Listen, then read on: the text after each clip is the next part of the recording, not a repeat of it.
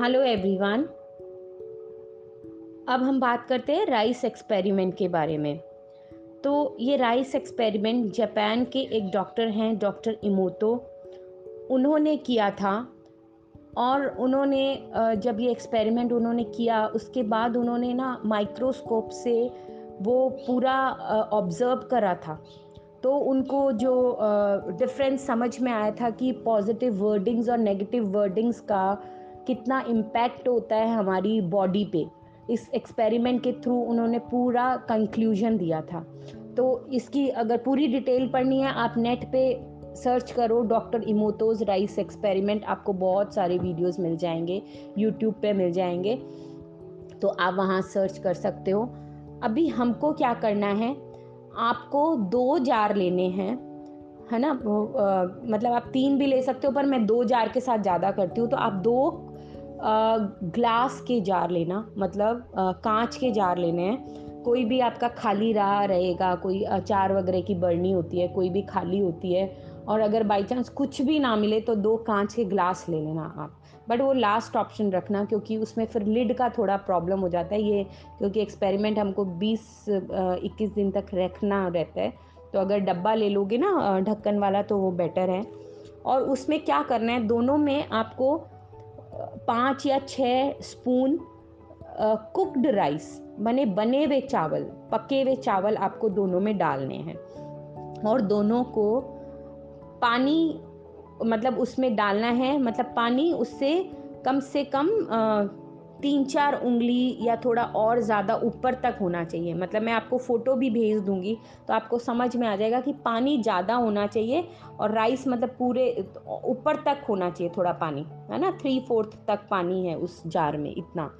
और आपको उन दोनों पे एक एक पेपर का लेबल लगा देना। एक पे लिखना आई लव यू एक पे लिखना आई हेट यू ठीक है? टेप से चिपका देना और दोनों जार को सेपरेट रखना। चाहे एक को एक अलग रूम में रख लेना, एक को एक अलग रूम में रख लेना, या अगर एक ही रूम में रख भी रहे हो तो मान लो एक कॉर्नर में उसको रखना, दूसरे कॉर्नर में, कि वो बिल्कुल भी दूर दूर रहे। और जिस, जो आई लव यू है ना, और अगर आपके घर में बच्चे हैं ना तो आप उनको ज़रूर इस एक्सपेरिमेंट में इंक्लूड करना। और उनको ये टास्क दे देना कि हर बार जब भी तुम आते जाते आई लव यू को खूब प्यार करना है तुमको। I love you I love you अच्छे अच्छे वर्ड्स बोलना है कि मज़ा आ गया, तुम कितने प्यारे हो। मतलब कुछ भी, जैसे आप अपने आप को बोल रहे हो, अपनी बॉडी को बोल रहे हो। मतलब ये बेसिकली क्या कर रहे हैं हम कि हम ये, इससे ये देख रहे हैं कि हमारी बॉडी में हमारे वर्ड्स की क्या पावर है। है ना? तो आपको वो समझ के आपको उसको उतना प्यार करना है। और जो आई हेट यू वाला है ना, उसको आपको सिर्फ़ हेट वाले वर्ड्स बोल रहे हैं कि आपको गुस्सा दिखाना है, आपको हेट वाले वर्ड्स ही बोलने हैं। तो कि मतलब कभी गुस्सा आ रहा है जाके आई हेट यू क्या है, गंदे हो आई हेट यू मुझे तुमसे मतलब मुझे समझ ही नहीं आता तुम्हारा, जो भी आपको बोलना है। तो उसको वही इमोशंस देने हैं। दैट्स इट और ये आपको ऐसा कम से कम पंद्रह बीस दिन तक रेगुलर करना है। जब भी आपको याद आता है कि वहाँ पे आपको आई लव यू बोलना है। आप जैसे रोज़ ग्रेटफुल प्रैक्टिस कर ही रहे हो। ग्रैटिट्यूड की प्रैक्टिस करने के बाद बहुत सारा प्यार दे दो आई लव यू वाले को।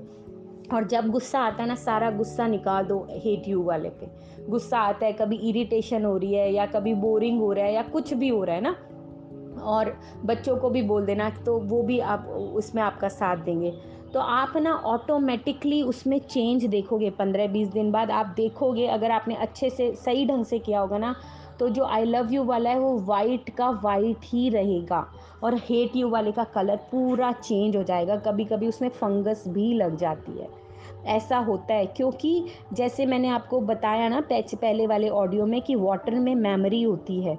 तो हम जितने अच्छे वर्ड्स इसीलिए हम बोल रहे हैं ना पॉजिटिव वर्ड्स बोल रहे हैं पॉजिटिव वर्ड्स बोल रहे हैं। तो ये जो पावर ये राइस एक्सपेरिमेंट के थ्रू डॉक्टर इमोतो ने हम लोगों को समझाई है। और ये वाला एक्सपेरिमेंट मैंने बहुत बार किया है, एंड हर बार अमेजिंग रिज़ल्ट्स आए हैं।